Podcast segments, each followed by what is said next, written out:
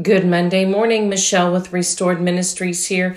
And today's bold truth, it's coming from goodness. Luke 12 15 in the ERV translation, and it says, Then Jesus said to them, Be careful and guard against all kinds of greed. People do not get life from the many things they own. So I want to encourage you today be contentful do not suffer from thingitis, that insatiable desire for more, better, or newer things. Let's be content and guard against all types of greed. We don't get life from the things we own.